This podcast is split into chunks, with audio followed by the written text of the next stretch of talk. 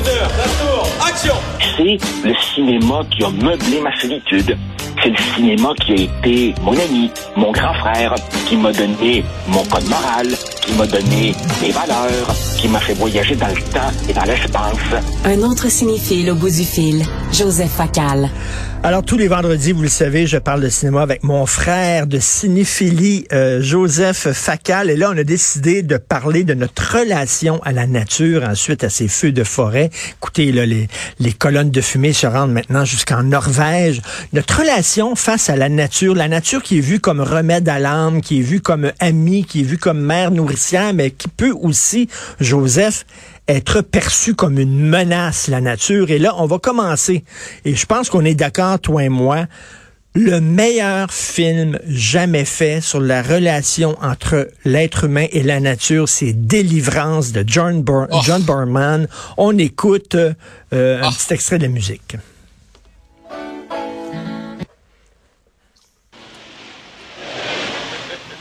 Where are you going, city? Ça ne fonctionne pas techniquement, mais écoute, euh, alors euh, c'est le fameux banjo.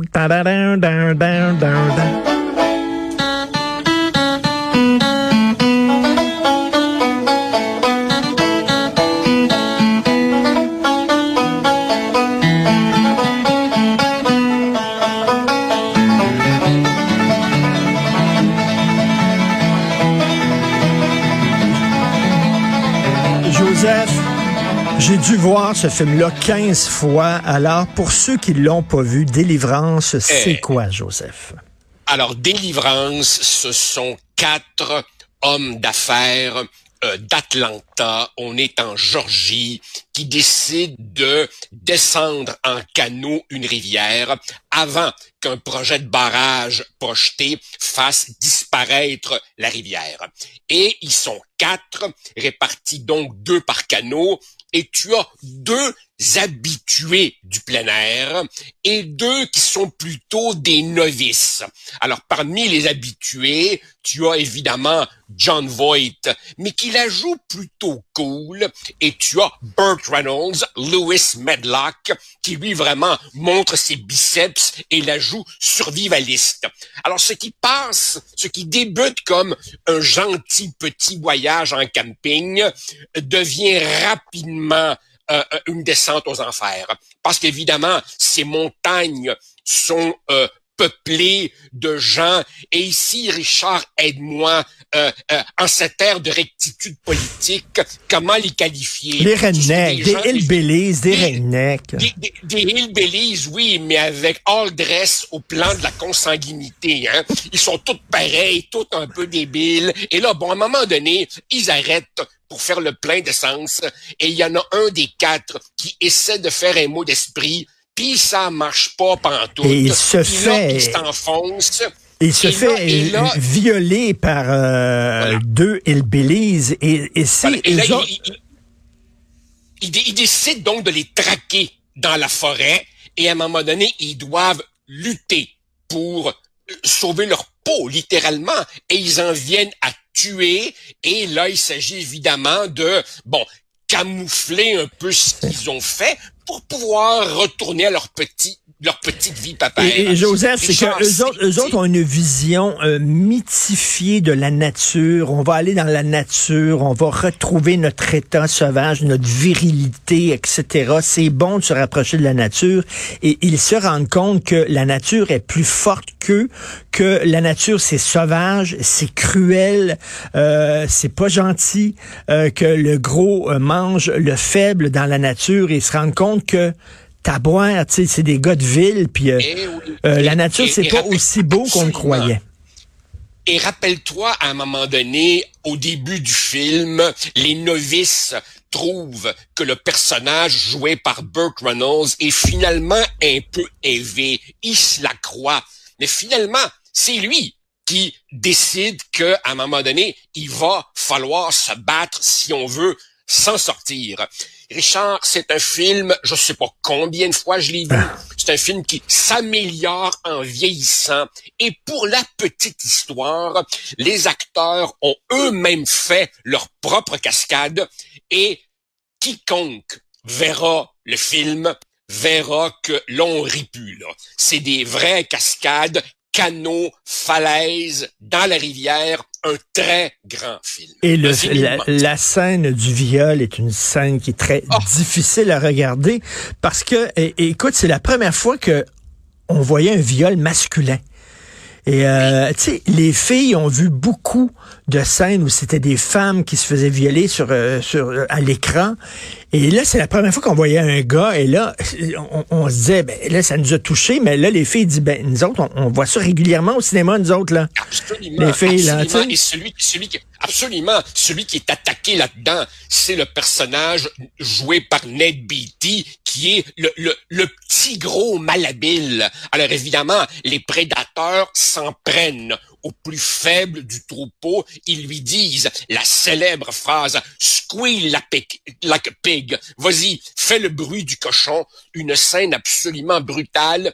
Et tu as tout à fait raison, Richard, de dire que nous, les gars, on est toujours un peu ébranlés par cette scène qui vaut souvent à nos conjointes de nous rappeler cette grande vérité. Hey les gars, wake up, pour nous, là, c'est beaucoup plus fréquent.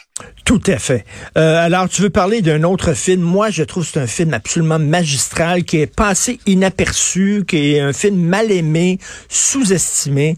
Un film du grand réalisateur Ron Howard qui, s'appelle, ah. qui s'intitule Art of the Sea, qui est euh, euh, l'histoire qui a inspiré Moby Dick à Herman Melville. Est-ce que tu as aimé ce film-là, Art of the Sea? C'est magnifique.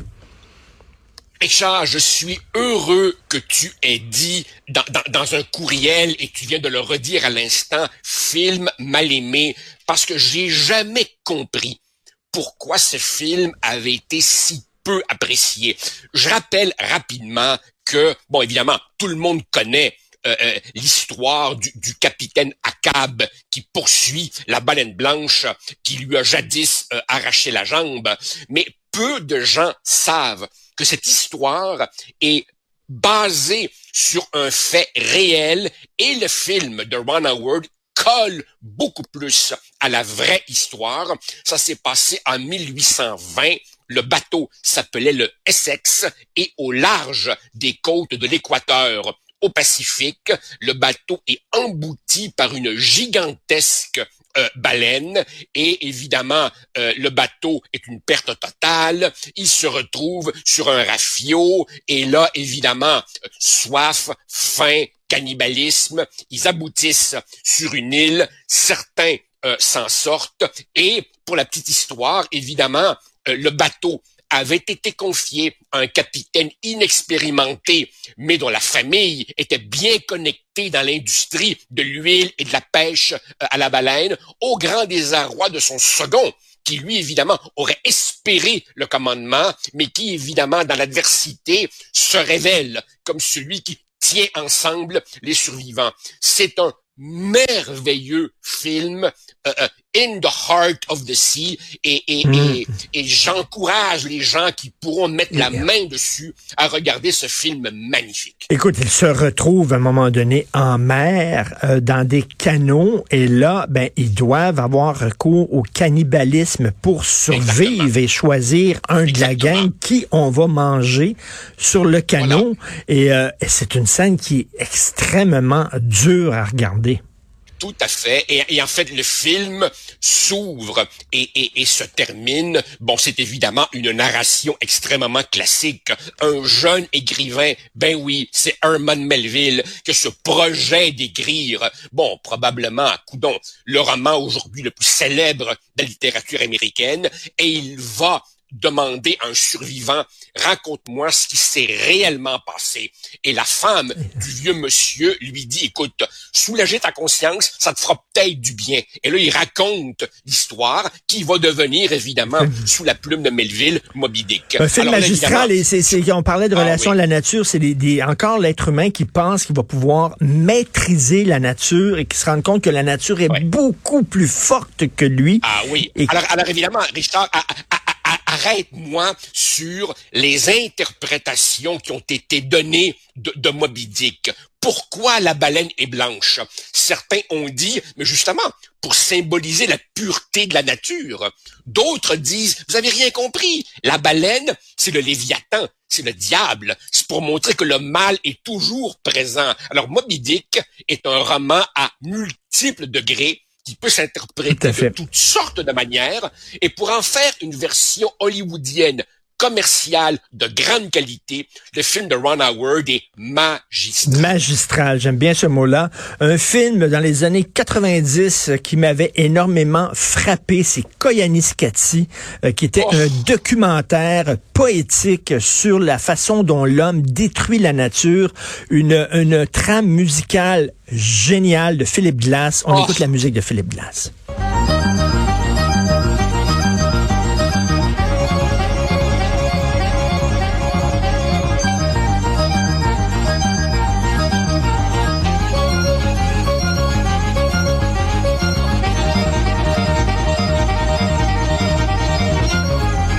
Joseph, on avait découvert l'œuvre de Philippe Glass avec ce film-là. Et tu sais, c'est un film écologique, mais là, c'est pas Al Gore debout qui nous fait un discours assommant et tout ça.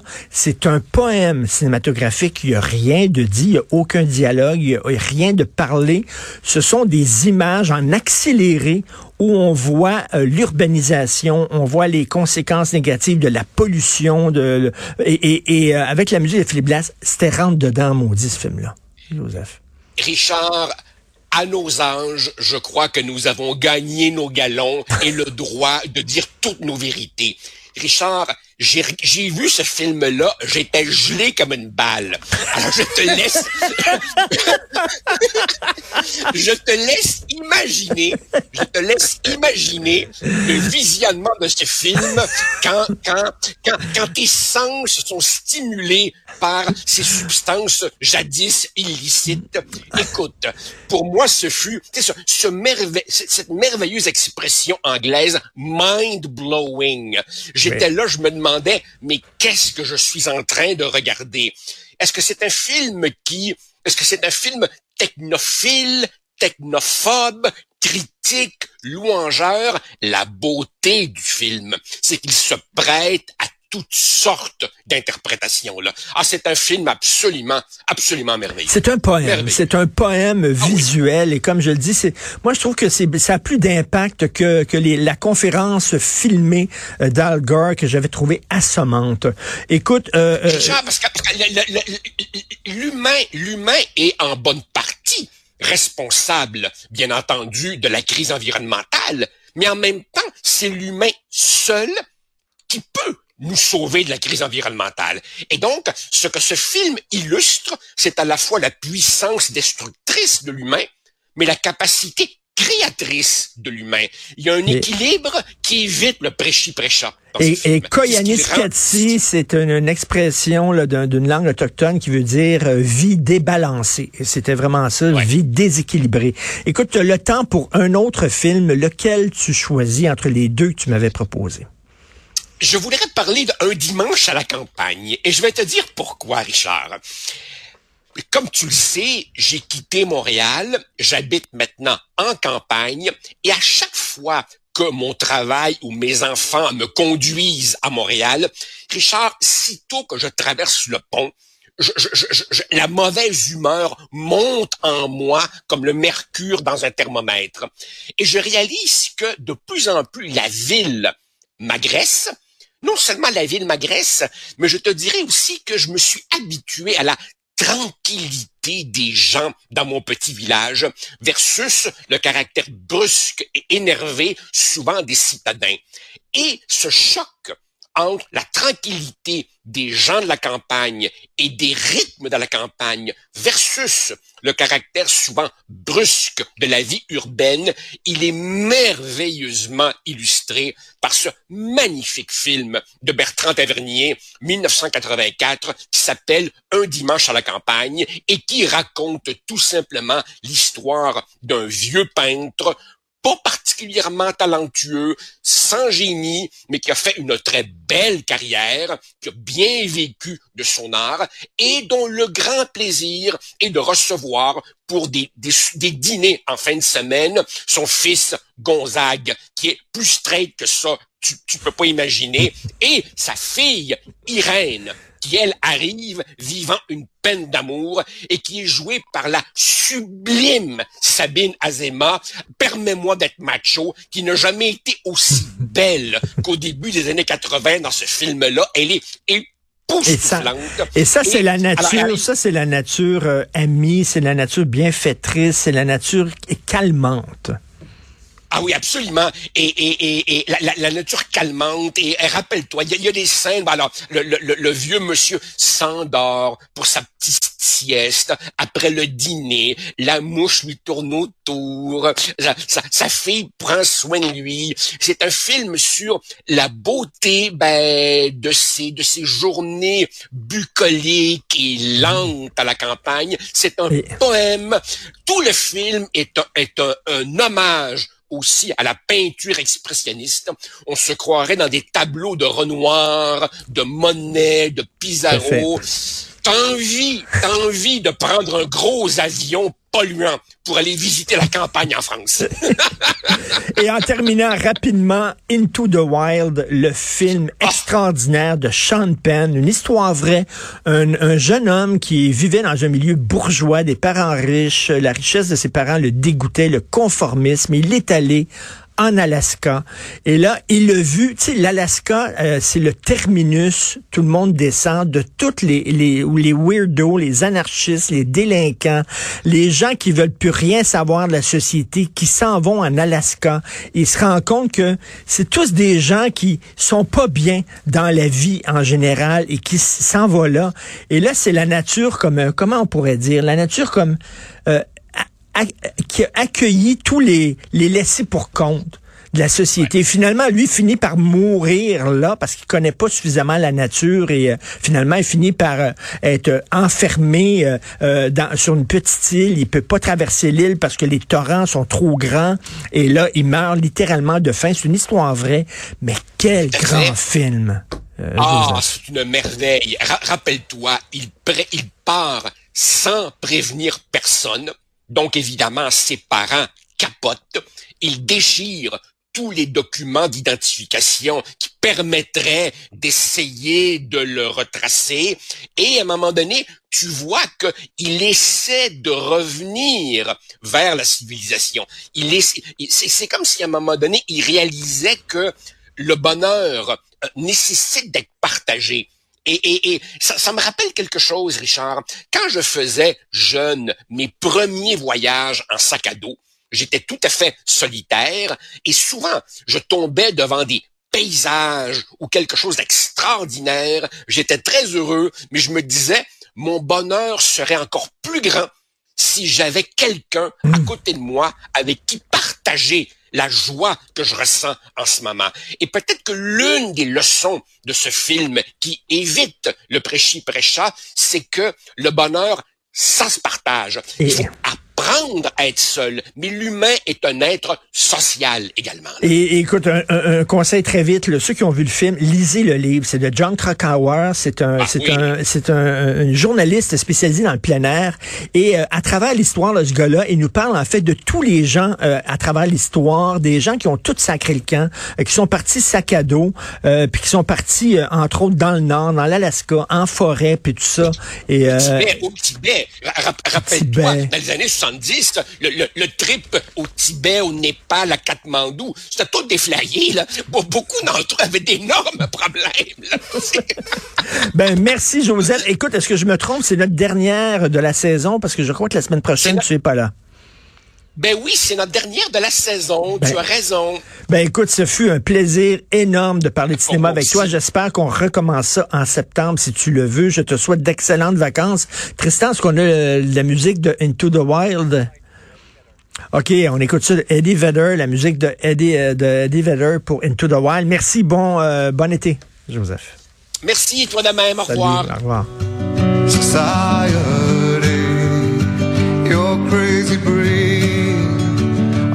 You're not lonely without me. Society